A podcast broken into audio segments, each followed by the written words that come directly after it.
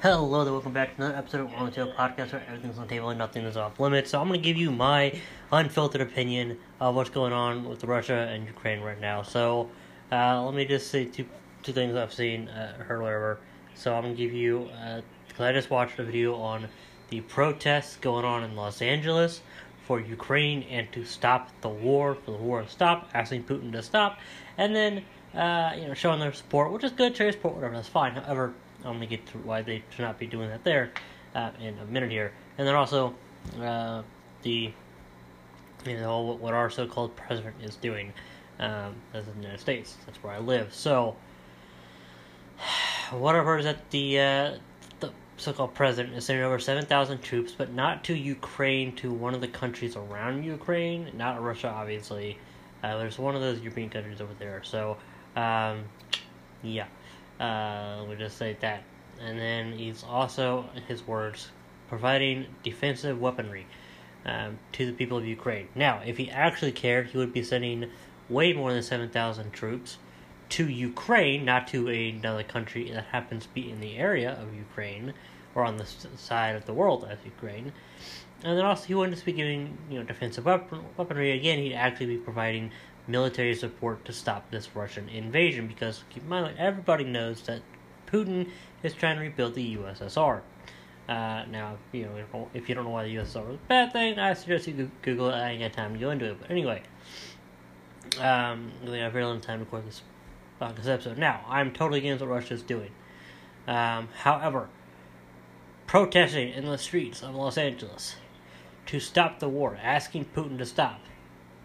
In all honesty, in all reality, what the fuck you think that's gonna do? Putin don't give a fuck. He ain't gonna go from, kill all Ukrainians if they don't obey, take over Ukraine, or whatever the fuck, I can't remember. I keep that asking now. To all of a sudden go, they asked to stop. They see the sign to stop, so we're gonna stop. You know what? That people in Los Angeles, they want us to stop, so we're gonna stop. That's just okay. We'll stop. No, he don't give a fuck. The Stein ain't gonna do shit. The only way to stop Russia is if somebody, if another world power that has the military backing and the military force, like the U.S., there's honestly no force in the world like the U.S. military. I mean, China might be close second or third. Maybe. I doubt it. But...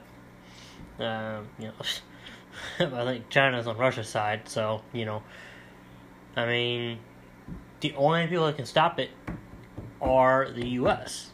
That's the only people that can stop it. Unless every NATO country gets together, but it would be great if everybody chipped in and said, hey, let's go stop this shit. But, if we're trying to do this in a timely manner, and we're trying to get everybody's approval, we'll just get one president and say, okay, we're going to go over there and we're, going to rock your shit and fuck you up. If you don't stop what you're doing.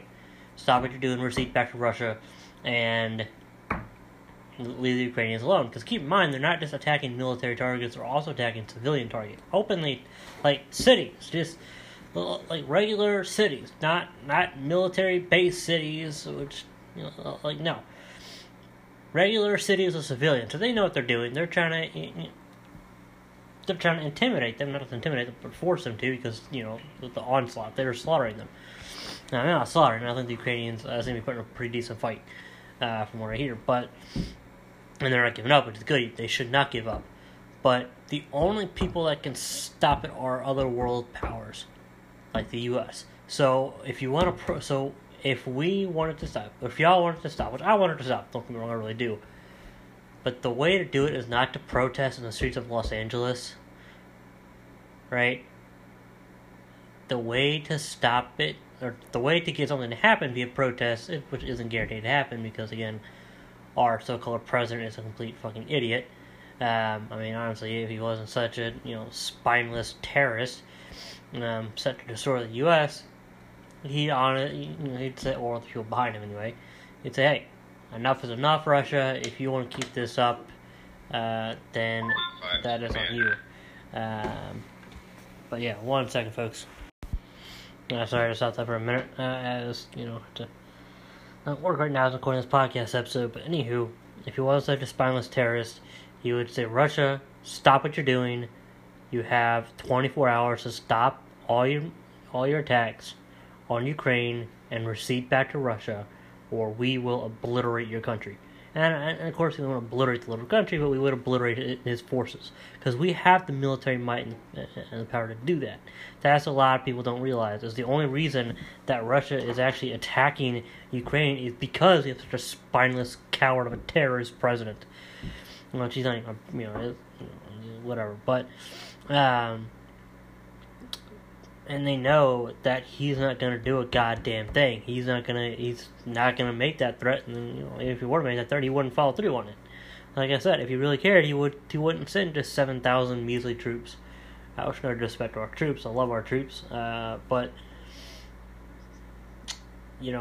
7,000, again, that's a drop in the bucket compared to what, the U.S. military has, personnel-wise. Active reserves, either or both combined, definitely both combined. So, or 7,000 measly troops. He'd send a lot more if he actually cared, and he wouldn't just give defensive weaponry, as he calls it, to Ukraine. So he would actually provide military backup. He was saying, "Hey, our military is on their way to stand with Ukraine and stop this onslaught." And yeah, it'd probably be a bloody battle, but all battles are bloody, all wars are bloodier, and. I mean, as people are saying, stop the war, no more war. It's like, well, the war has already begun, and the only thing that can be done about it is to finish this fight with more firefight. That's the only time that you really fight fire with more fire, because Putin is not going to be reasoned with. I tell you that right now. He's trying to build the USSR. He's former KGB. He's probably still a KGB, really. Sorry, he probably is over there. He's probably cloned himself, and he's probably over there right now doing whatever KGB does nowadays. But yeah, so he's trying to go to the USSR, and he's gonna stop at nothing. The only things that are gonna stop him is if he rebuilds the USSR to whatever full standards he wants, which I have a feeling is not just taking over Ukraine, but possibly other countries as well. And then. Doesn't even greedy, and then, or, he's dead, and that's what we need to do, is we need to take him out, and we need to take out his forces. I mean, I know it's easier said than done to take out, Putin, or any leader of anything, really, especially a country, but that's what needs to happen, is we need to tell him, you have 24 hours to, stop your attacks, and start receding back. They don't have to get back to Russia within 24 hours, because I get it'll take time to move everything out of the way. 1 second.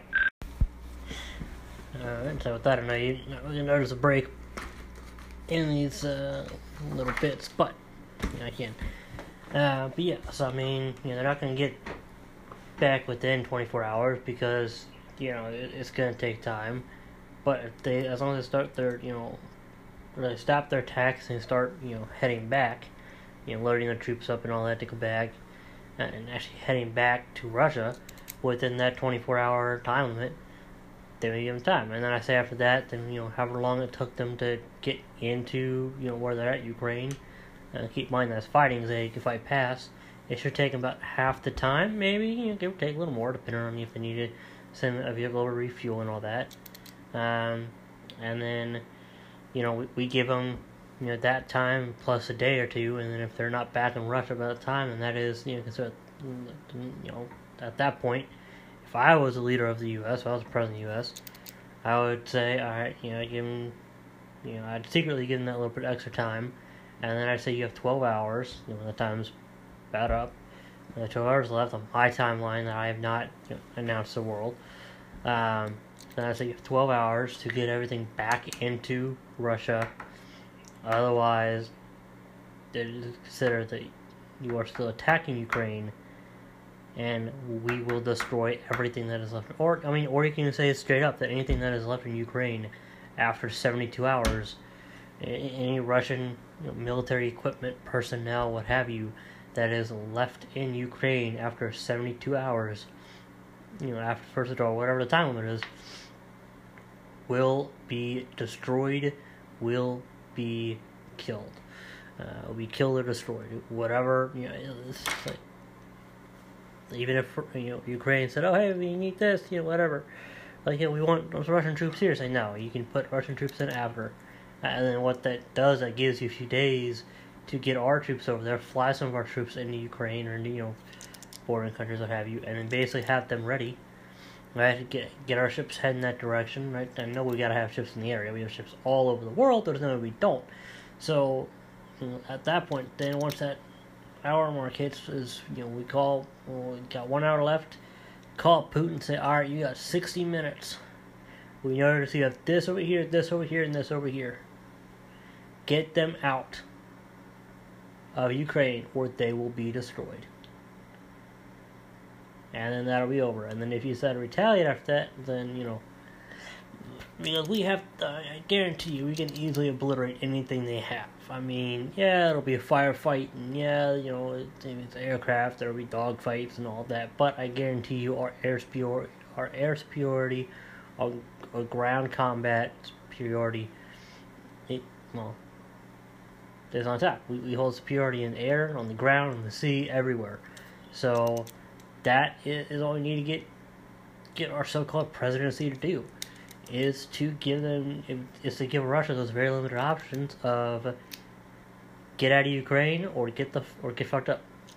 Get the fuck out or get fucked up. That is what a real president would do, especially in support of their ally. If they weren't spineless terrorist cowards. Because if you truly support your friend, you're not going to sit there, and you have the military might. I'd get it if it was like, Canada, right? No disrespect to Canada. I'm sure you have a decent military force right here. It's not that great. Because, if you're like Canada or another country that has, really, I'm sure those countries are the worst than Canada, like Africa, I think.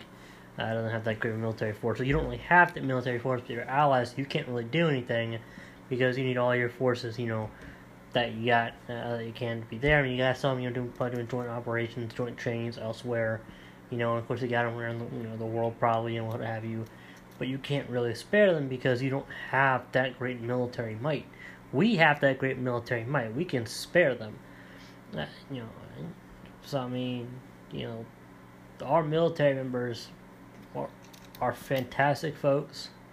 Most of them, there's of course bad apples in every group, but not bad apples in every bunch, I think, bushel, whatever it is. But they are great assets. That's what they are. Is they are great assets that we have trained for, the purpose of kicking ass, and they do kick ass. Think about it. You look at every war we've been in, we have won. Right? Think about it. There hasn't been... we've lost some battles. But, we have kicked ass in every war. For the majority of every war, we have kicked ass. We only withdraw because... it's time to withdraw. So we think it's time to withdraw, or they, give it... or we come to a peace agreement. And don't get me wrong, I would love it if, we could convince Putin to come to a peace agreement. But like I said earlier, he is not going to be talked down. He's going to do everything he can to rebuild the USSR. The only way he's going to stop is when he's achieved it to whatever capacity he wants it to be at, or if he's dead. That's the way I see it. So if you really want change to happen, don't protest in the streets of Los Angeles. What the fuck are they going to do in the streets of Los Angeles? Don't protest to Putin, because what the fuck is Putin going to do? And honestly, Ukrainians, well, I'm sure, it's good to see, I'm sure, a couple of them, if they have time, to see their support. My guess is their internet's been down, so they're probably running on data. But, if they even have them over there, I don't know if they shut that shit down or not. Because think about it, if you're Russia, you're going to cut down all communications you possibly can, so you're going to shut down their, internet capabilities. It'd be hacking, destroying, what have you. I guarantee you that, they're not, and if they do have their internet capabilities up, they're too busy trying to figure out what the fuck are they going to do that they're not looking for. Are people supporting us? A couple might be. and they might spread that word, so yeah, that's great. So if that word gets out there, fantastic.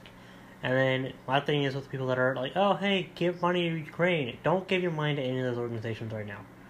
Okay, because you don't really know exactly where that's going. Because if you think about it, what is Ukrainians going to do with that money right now? They can't get out of there. They can't, now they've already built their homes right now. They're literally in the middle of a war. The best thing we can do is convince the U.S. as well as NATO to go over there and put a stop to Putin bullshit. That's the best thing we can do for him. That's the only thing we can really do for him right now, is to peacefully protest. I don't mean the riots we had a couple years ago. I mean actually peacefully protest like they're doing now. If they were to turn that LA peaceful protest into a peaceful protest over at the White House, right? Or near the White House, over surrounding the White House, what have you. Again, peacefully, right? You know, stay peaceful. And, you know, change their signs and their chants and all that. One lady was like, I don't like the war. I don't like the war. You know, blah, blah, blah, blah. I'm like, yeah, nobody likes the war. I want the war to stop. It's like, yeah, but the way they're saying it is like they just want her to just, they're expecting to just seize up and just stop and be no more. Period. End of story. But what they're seeming to not realize is that's going to be, you know, that's impossible. You can't just, you know, just stop a war. This war has already started, right? We don't want there to be a war. There is a war. There is a war. The war is going on. It's already been started, and now it's time for someone to put an end to it. I know, you know, that's when the U.S.'s problem is getting into conflicts, but then again, if you think about it, a lot of people think, well, it's none of our business to get into it. It's like, well, how would you like it if if you were over there and, you know, you're living in your apartment and next thing you know, there's a lot of explosion, the building gets shaken, and your best friend, Nancy Blake, just got, you know, her apartment just got blown up by a foreign military because they want to take over your country. Let's be honest. We have the military power to do that, so while it is none of our business, it is also, the way I see it, it is our responsibility to step in and at least combat that and keep them at bay.